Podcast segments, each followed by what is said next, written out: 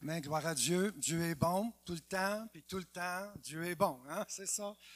Euh, j'espère que vous allez tous bien. Je remercie euh, Samuel pour cette opportunité de partager avec vous ce que je crois que Dieu a mis sur mon cœur. je pense que ce que j'ai à dire, ça, va très bien avec ce qui a déjà été dit, puis chanté ce matin. Euh, puis on va, nous allons ensemble euh, écouter la voix du Seigneur, qui, puisse nous parler. Euh, je n'ai pas l'opportunité euh, de ce temps-là d'apporter la parole très souvent. mais de temps en temps, je, rends gloire à Dieu pour, pour cela. L'apôtre Paul disait qu'il y en a qui plantent, puis il y en a qui arrosent. Fait que moi, je suis mieux pour arroser ce matin. Ça fait que J'espère que l'eau ne sera pas trop froide. non plus. Mais euh, je prie, on va prier ensemble. Père, nous te remercions pour cette opportunité qu'on a ce matin d'être rassemblés à tes pieds, Seigneur. Puis on veut, Seigneur, que tu nous parles.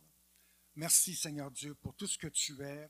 Merci, Seigneur, pour tes bontés de tous les jours, Seigneur Dieu. Aide-moi ce matin, Seigneur, à apporter ce, message que tu as mis sur mon cœur pour ton peuple, Seigneur.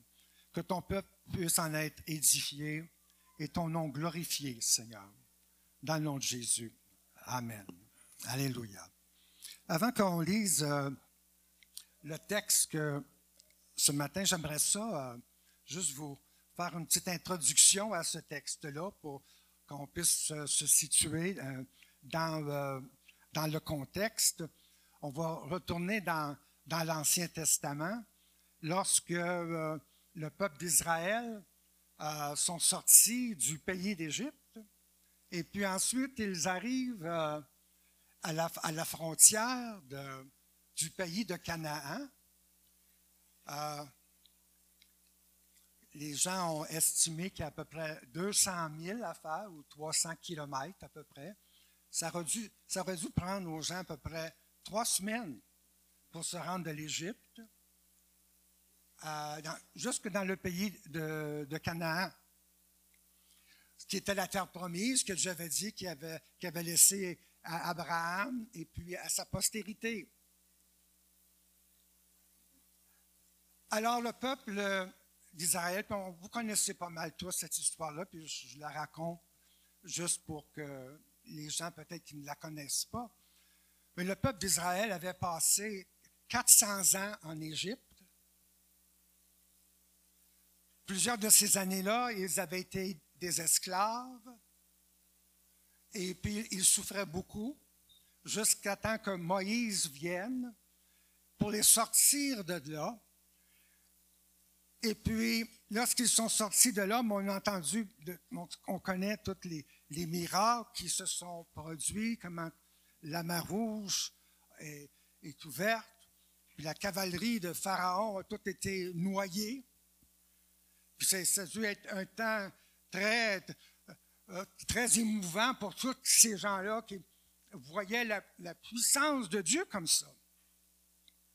Mais là, maintenant, ils sont arrivés juste au bord, aux limites, à la frontière du pays que Dieu leur avait promis. Puis là, Moïse leur dit, je, voudrais avoir douze personnes d'entre vous, des, chefs, pour aller explorer le pays où c'est qu'on s'en va. Puis de nous donner, après ça, un reportage de qu'est-ce que ça a l'air, ce pays-là.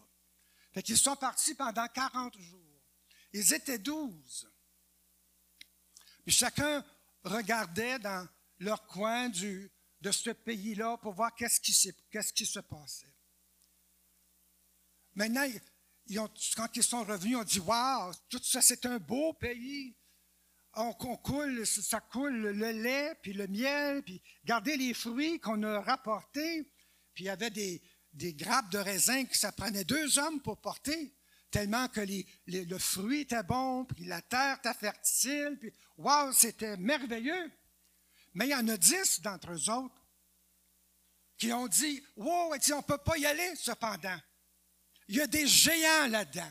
Il y a des villes fortifiées. on va se faire écraser, ils sont tellement grands.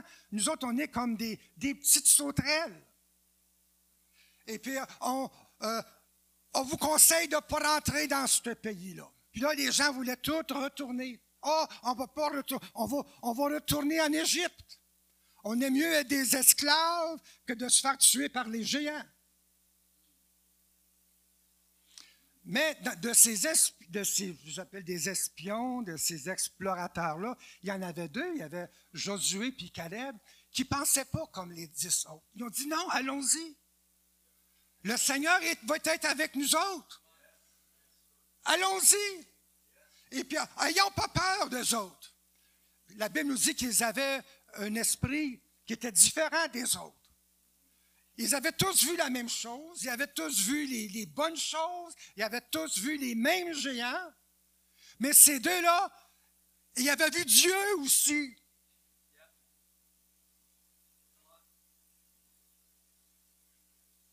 Puis on aurait pensé que, oh, ben, ben, ils parlent de Dieu, tout va bien aller pour eux autres, puis tout le monde va dire, wow, on va les supporter, ces deux-là. Ben non, ça chiale, ils voulaient remplacer Moïse, retourner en Égypte. Ils ont pris des pierres, puis ils étaient prêts à lapider Josué et puis Caleb, qui étaient les, deux qui sont venus avec le rapport positif. Oh!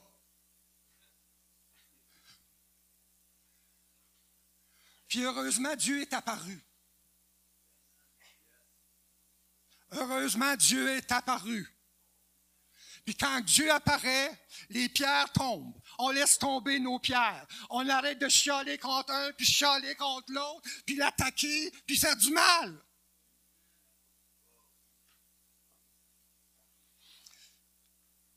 Alors, Dieu dit, quand il est apparu, il dit à Moïse, il dit, Moïse, il dit, je suis. Je vais tout exterminer, cette gang-là.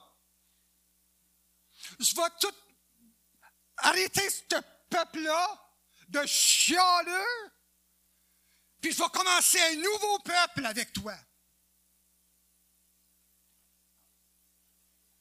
Moïse dit, Seigneur, fais pas ça.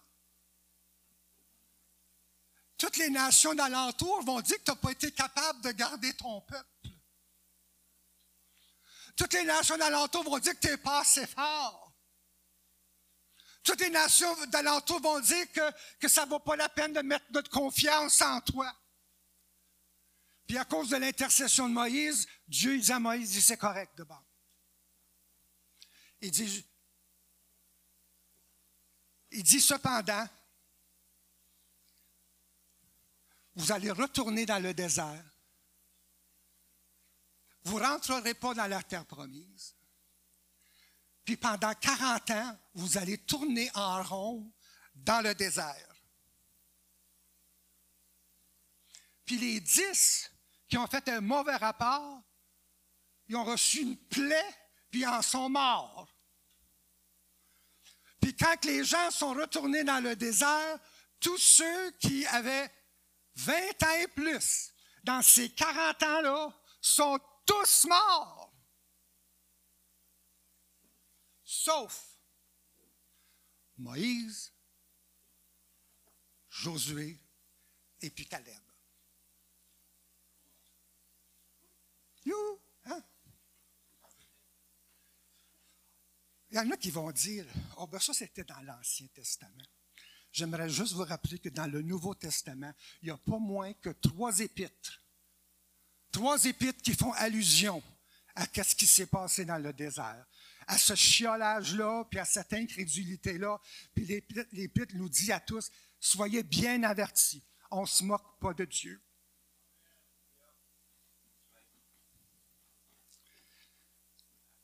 Alors pendant 40 ans, puis ce matin nous allons parler de Caleb. Pendant 40 ans, le peuple tourne en rond. Pendant 40 ans, Caleb et Josué sont pognés avec cette gang de chiolés. Eux autres voulaient rentrer dans la terre promise, mais non, sont pognés à suivre cette gang-là. Quelqu'un a déjà dit c'est dur de voler comme un aigle quand on est entouré d'une bande de, de dinde. Mais c'est des gens qui ne voulaient pas. Et pendant 40 ans, pendant 40 ans, ils tournent en rond. Puis là, finalement, après 40 ans, Moïse est décédé. C'est Josué qui, a pris la relève. Et puis là, il est en train de distribuer les différentes parties du pays d'Israël aux, aux, différentes tribus. Puis c'est là que le texte qu'on va lire, je voulais juste vous situer, si on peut afficher l'acétate, s'il vous plaît, dans le livre de Josué. Puis ça nous dit que les fils de Judas s'approchèrent de Josué à Gilgal. Et Caleb, souvenons-nous de ce nom-là, de Caleb, fils de Jéphuné, le Kénésien, lui dit, Tu sais ce que l'Éternel a déclaré à Moïse, homme de Dieu, au sujet de moi, au sujet de toi, à Kadès Barnéa. J'étais âgé de 40 ans lorsque Moïse, serviteur de l'Éternel, m'envoya de Kadès Barnéa pour explorer le pays. Et c'est avec un cœur droit que je lui ai fait mon rapport. Mes frères qui étaient montés avec moi découragèrent le peuple, mais moi, j'ai suivi pleinement la voie de l'Éternel, mon Dieu. Et le jour, et ce jour-là, Moïse a juré, le pays que ton pied a foulé sera ton héritage et celui de tes descendants pour toujours. Parce que tu as pleinement suivi la voie de l'Éternel, mon Dieu. Maintenant, voici que l'Éternel m'a fait vivre, comme il l'a dit. Il y a 45 ans que l'Éternel a dit à Moïse à l'époque où Israël marchait dans le désert, et je suis aujourd'hui âgé de 85 ans. Je suis encore aussi robuste que le jour où Moïse m'a confié cette mission. J'ai autant de force que j'en avais alors, qu'il s'agisse de combattre ou de partir en campagne et en revenir. Donne-moi donc cette montagne dont l'Éternel a parlé à cette époque-là. Tu as appris alors qu'il s'y trouve des Anaquins, c'est-à-dire des géants, et qu'il y a des villes grandes et fortifiées. Si l'Éternel est avec moi, je les chasserai comme il l'a dit. Josué bénit Caleb, fils de Jéphuné, et lui donna Hébron pour héritage. C'est ainsi que Caleb, fils de Jéphuné, le Kénésien, a eu jusqu'aujourd'hui Hébron pour héritage parce qu'il avait pleinement suivi la voie de l'Éternel, le Dieu d'Israël. Wow, quel homme! Si j'avais donné un message, un titre à mon message ce matin, ça serait Donne-moi cette montagne. Les montagnes dans la Bible sont souvent utilisées comme des, images de, des endroits où on rencontre Dieu, où Dieu se révèle. Puis Caleb dit, donne-moi cette montagne. A 40 ans, Moïse me l'avait promis. Mais on n'a pas pu rentrer. Mais là, maintenant qu'on est rentré, donne-moi cette montagne. Avant que tu distribues tout le reste du pays aux autres, donne-moi cette montagne. Je veux avoir ce qui m'a été promis. Je veux avoir la promesse. Je veux avoir ce que Moïse avait dit que j'étais pour avoir.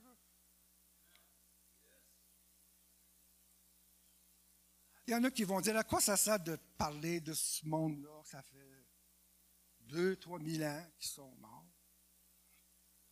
Qu'est-ce qu'on peut apprendre de la vie de, de ces gens-là? La Bible nous dit que ces gens-là sont morts, mais qu'ils parlent encore. Caleb parle encore. Nos modèles qu'on a eus dans nos vies et qui sont passés, il parle encore. Le Saint-Esprit a permis que la vie de ces hommes-là soit écrite pour notre instruction, la Bible dit. plusieurs fois, nous lisons que Caleb suiva pleinement la voie de l'Éternel. C'est quelque chose de grand, ça. Dans le texte, on a lu, c'est revenu souvent. On a sûrement un modèle ici, quelque chose qu'on peut imiter dans la vie de Caleb. C'est quelqu'un qui a bien fini sa course. C'est une bonne chose de bien finir. L'apôtre Paul, lui, il avait peur de ne pas bien finir. Saviez-vous ça? Il dit, je traite durement mon corps et je le discipline de peur d'être moi-même disqualifié après avoir prêché aux autres. Il avait peur d'être disqualifié, Paul. Wow, ce grand apôtre-là, ce grand prédicateur-là, il avait peur. Lui, disqualifié, oui. Paul avait peur d'être... C'est une bonne peur, ça. La Bible est remplie d'histoires de gens qui ont bien commencé, mais qui ont mal fini. Salomon, l'homme le plus sage qu'il n'y avait pas sur la terre. Lot, le neveu d'Abraham. Démas, c'est un verset qui est triste dans la Bible. C'est quand on lit Démas m'a abandonné par amour pour le siècle présent.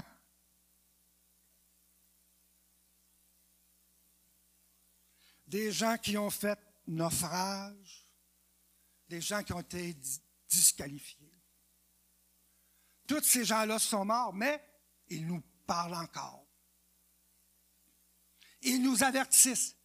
Faites attention. Faites attention où vous allez. Faites attention à ce que vous aimez.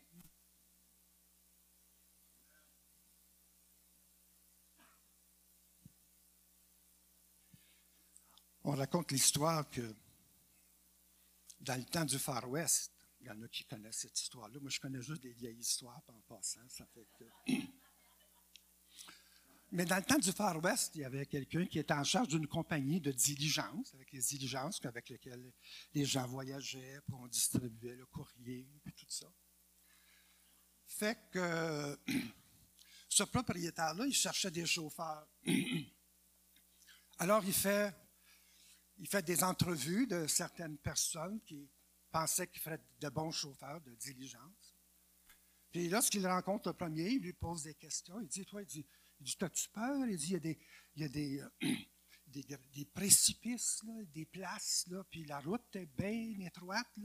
Il dit, t'as-tu peur de ça, toi, des, de, voyager avec ta diligence, là, où il y a des précipices? Et puis le gars, il répond, il dit, oh non, il dit, moi, je suis capable de rider ça à deux pouces du bord chauffeur, le, propriétaire était bien, wow, il était bien impressionné. Il dit, c'est quelque chose, ça. finalement, il, dit, on, va, te rappeler pour voir si tu, si tu qualifies pour ça. Là, il y a un autre qui arrive, puis on lui pose la même question. Il dit, il y a des précipices, il y a des moments que la route va être étroite. Il dit, t'as-tu peur des précipices? non, pas tout. Il dit, moi, je suis capable de driver ça un pouce du bord sans avoir peur. Puis finalement, le propriétaire rencontre son dernier applicant. Puis il pose la question. Il dit Toi, il dit As-tu peur des, précipices quand tu conduis, de tout ça? Il dit Ah, il dit Moi, je m'éloigne de ça le plus possible. Il dit as la job, mon gars.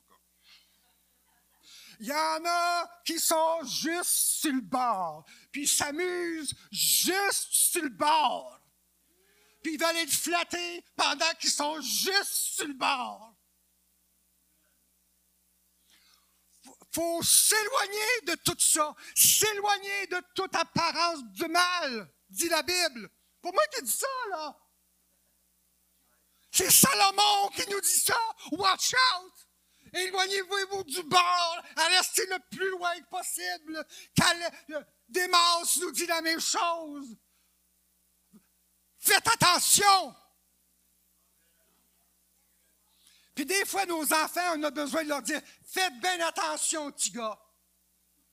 On a beau les flatter puis leur dire l'on aime, mais des fois, il faut leur dire Faites bien attention. Il faut leur parler pour les réveiller. Puis la Bible est là pour nous réveiller. Puis l'histoire de Caleb est là pour nous réveiller, pour qu'on ne tourne pas en rond pendant 40 ans dans le désert.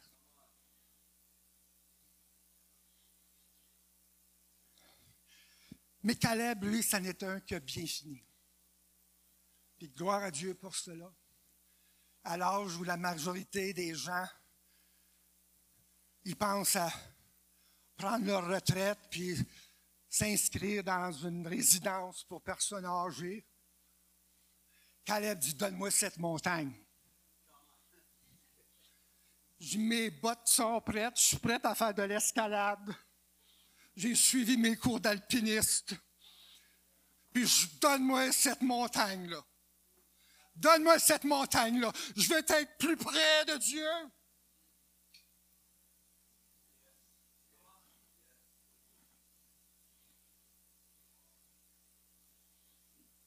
pas le premier qui est d'un âge avancé que Dieu a utilisé. 75 ans, Abraham, quand que Dieu a dit Pars de ton pays, de Hur. Puis il est parti sans savoir où il s'en allait. de la foi, ça. Écoutez Dieu comme ça. Caleb, moi, je veux monter la montagne. Je suis prête à battre des géants. Ça, c'était sa demande. Donne-moi donc cette montagne. Je veux respirer l'air frais. Je tenais de la poussière. Je veux, monter, je veux m'approcher de Dieu, puis il n'y a, pas un géant qui va pouvoir m'arrêter. Donne-moi cette montagne à 85 ans, il est encore dans la course. Il veut bien finir. L'apôtre Paul disait, je cours. Mais il dit, je cours pas en tantonnant, comme ceux qui font du jogging.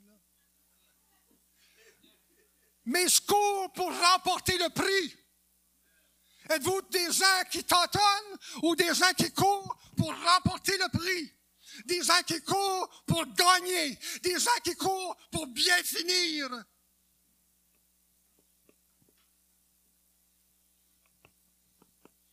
Il y a des gens qui pourraient pu demander à Caleb, tu t'es pas découragé pendant ce 40 ans-là?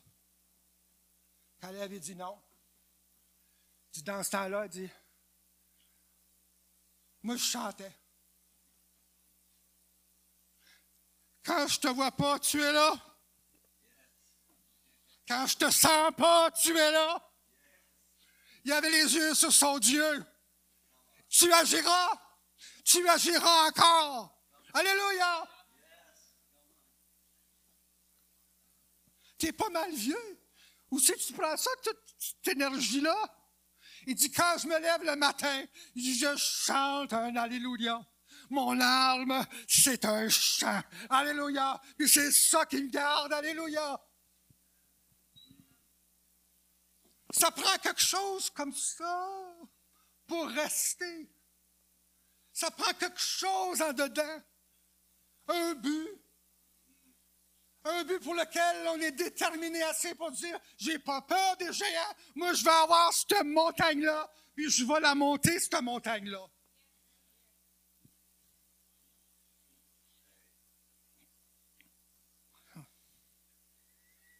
Mais il avait vu, il avait goûté. Il avait vu déjà, 40 ans avant, il avait vu cette montagne-là. Il avait vu tous les fleuves qui coulaient de là. Il avait vu les fruits, il en avait mangé. Puis pendant 40 ans, il a encore le goût de ces raisins-là dans la bouche. Puis j'ai d'en manger d'autres de ces raisins-là. Il avait ce rêve, dans 40 ans, de continuer, puis d'y aller. Il avait vu les géants. Puis pendant 40 ans, il s'est pratiqué. Il dit dans 40 ans, il dit, je vais me rendre là, puis il y a des géants. Je peux le voir en avant du miroir avec, avec son épée, est en train de se pratiquer. Des, fois, on garde notre petit-fils, Evan, on a des jouets à la maison, puis un de ses jouets qu'il aime beaucoup, c'est une épée. Puis quand il court prendre son épée, on dirait qu'il est assez brave, il, pourrait, il pourrait vaincre n'importe qui. il prend son épée et il dit Fire! On peut-tu crier ça, là, tout aussi, prendre nos épées et dire Fire! Adieu, adieu, les, adieu les géants! Adieu les géants! Merci Dieu. Avez-vous un rêve?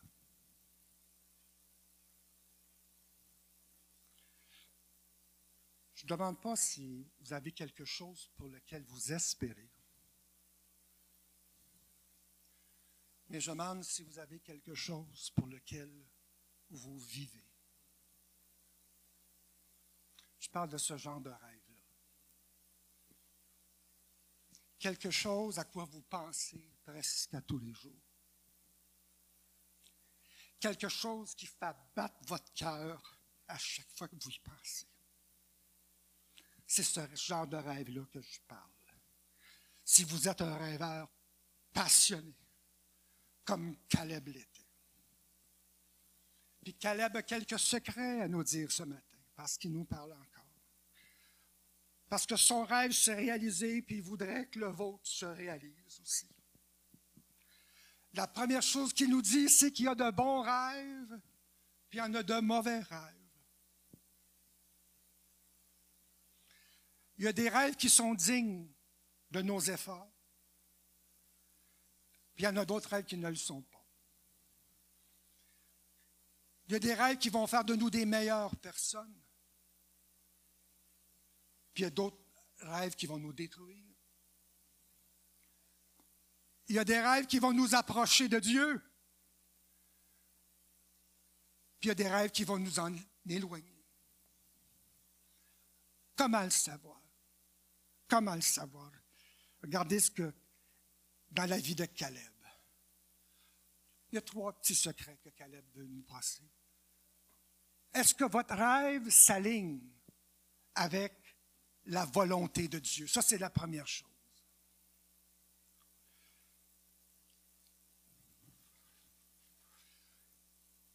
Caleb, il voulait avoir cette montagne-là parce qu'il savait que Dieu avait promis à ses ancêtres que ce pays-là appartiendrait à sa postérité.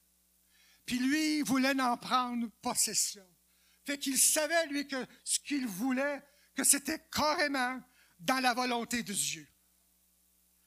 Dieu avait fait cette, cette promesse-là, puis c'est ça qui a alimenté son rêve. Ça fait toute une différence, vous savez, quand on sait que Dieu est de notre côté.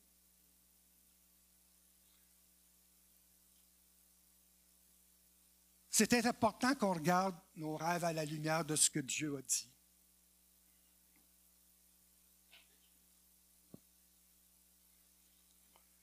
Peu importe comment passionné on peut être, si Dieu n'est pas là, ben c'est un cauchemar.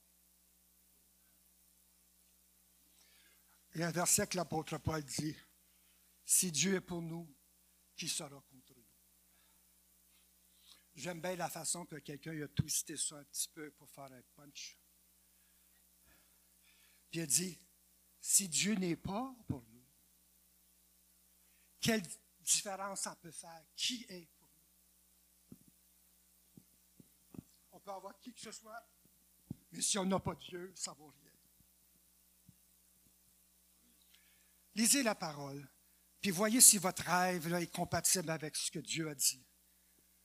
Si ce ne l'est pas, mais vous êtes seul. La deuxième chose, c'est que est-ce que vos rêves s'alignent avec vos talents?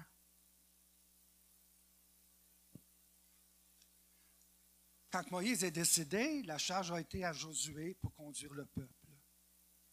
Josué avait des talents que Caleb n'avait pas. Même si les deux ont été fidèles, mais les deux avaient chacun leur talent différent. Puis il faut comprendre que nos rêves doivent s'aligner avec, avec nos talents. Et puis celui-là de, de, de, Caleb, mais ça s'alignait parfaitement avec ce qu'il était capable. Lui, vaincre des géants, lui, c'était quelque chose qui, pour, pour lui, là, je suis capable de faire ça, moi. J'ai pas peur de faire ça. Moi. Fait que soyons réalistes, des fois, il y a des choses dans la vie qu'on ne pourra jamais faire. Même si on dit je peux tout par celui qui me fortifie, il y a des choses qu'on ne peut pas faire.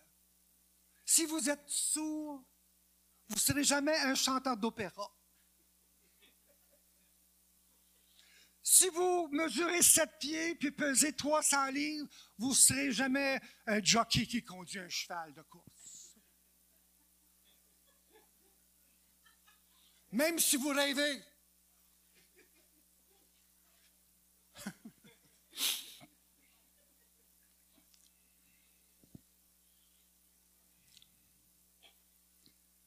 Que je dis, c'est que le rêve que vous avez va s'aligner, va s'harmoniser avec vos talents. Finalement, je dis, est-ce que votre rêve s'aligne avec un besoin que les autres autour de vous ont? On n'a pas des rêves juste pour notre orgueil,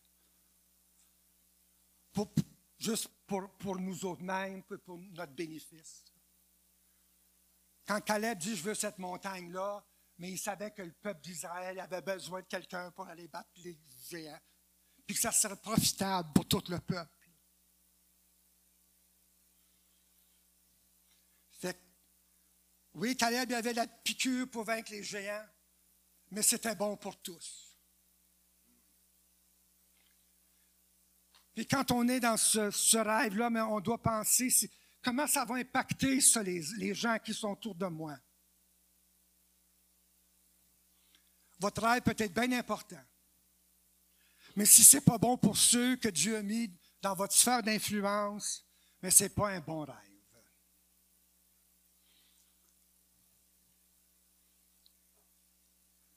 On va terminer ce matin sur cette dernière pensée que je vous passe, ces derniers nuggets. Premièrement, soyons humbles et reconnaissants. Caleb, lorsqu'il est allé voir Josué, il a dit, l'Éternel m'a fait vivre. C'est Dieu qui a permis que je sois ici. C'est Dieu qui a permis que je sois encore en vie aujourd'hui. C'est Dieu qui a fait ça.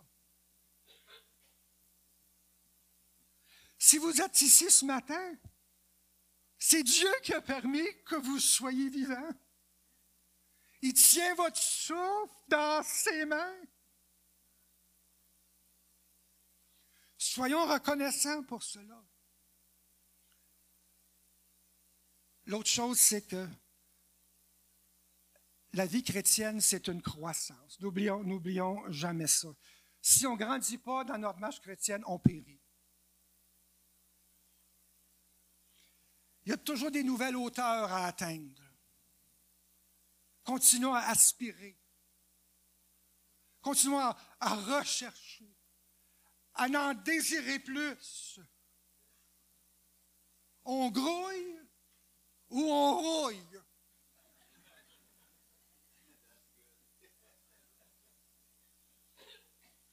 Si on n'aime pas aujourd'hui plus qu'hier, on va perdre notre premier amour.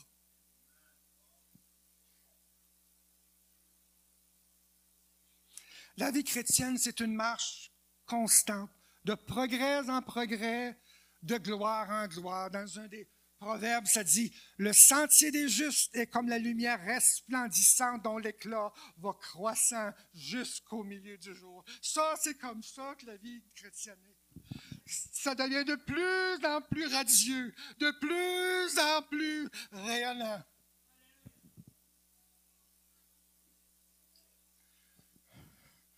Bill Gator et sa femme ont écrit des merveilleux cantiques. Il y en a un que j'aime beaucoup, mais difficile à traduire, fait que vous ne chanterez pas, là, mais vous, vous cette, cette chose-là. Mais, mais il dit Every day, My way is brighter. Every day, my way is brighter. Peut-être que Caleb chantait ça aussi. The longer I serve him, the sweeter he grows. Connaissez-vous ça? Je vous lance un défi ce matin de rentrer justement et dire Seigneur, donne-moi cette montagne-là. Je veux m'approcher de toi. Dernièrement, je sais que j'ai dépassé un petit peu, pardonnez-moi. Suivons pleinement la voix de Dieu. Pas juste à moitié. Que personne vienne nous dire jusqu'à quand clocherez-vous des deux côtés. Mais soyons sur le bon côté.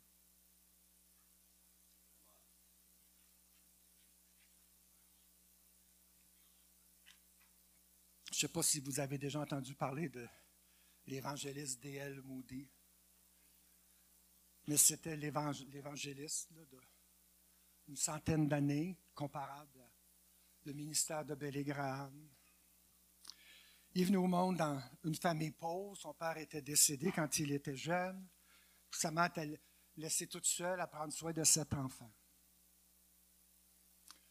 Ça fait que sa mère l'a envoyé pour vivre chez son oncle, pour l'aider dans son oncle était cordonnier.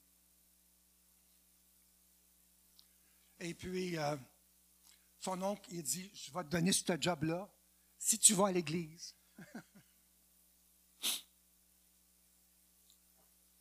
fait qu'il est allé à l'église, il a donné sa vie au Seigneur. Puis un jour, il a entendu quelqu'un prêcher, puis il a dit une phrase qui l'a touché, puis qui a bouleversé sa vie. Puis la phrase était, le monde n'a pas encore vu ce que Dieu est capable de faire avec un homme qui est tout entier à lui. Ça l'a bouleversé sa vie. Il est parti à faire de l'évangélisation. La grande école de Moody Bible School, c'était sa, création de, de, cela. Euh, et tout ce qu'il a fait, c'était grand. En, des, prêcher en Amérique, en Europe, en Chine.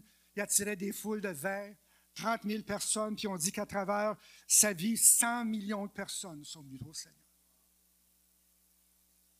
Un homme qui a tout donné au Seigneur. Je conclue. Aujourd'hui, Dieu cherche des Caleb. Il ne cherche pas des, peureux, puis des, des chialeux, puis des, des gens qui ne veulent pas rentrer les gens qui ne veulent pas aller dans la terre promise, les gens qui ne veulent pas s'approcher de Dieu, qui ne veulent pas monter sur la montagne. Dieu cherche des gens qui sont animés d'un autre esprit, des gens qui veulent le suivre entièrement, des gens qui sont passionnés pour Jésus, qui n'ont pas peur des géants parce qu'ils font confiance à Dieu. Béni soit le nom du Seigneur. On peut dire ça? Béni soit le nom du Seigneur. Alléluia. Merci, Père. Merci, Père. Merci, Père, parce que tu nous appelles ce matin. Chaque personne ici, Seigneur, à nous aller de l'avant, Seigneur Dieu. À nous fortifier, à être, à devenir courageux, Seigneur, pour toi. À aller de l'avant, puis monter sur la montagne, Seigneur Dieu. Bénis, Seigneur, bénis ton peuple. Bénis cette parole dans nos cœurs, que ça puisse porter du fruit, Seigneur, dans le précieux nom de Jésus.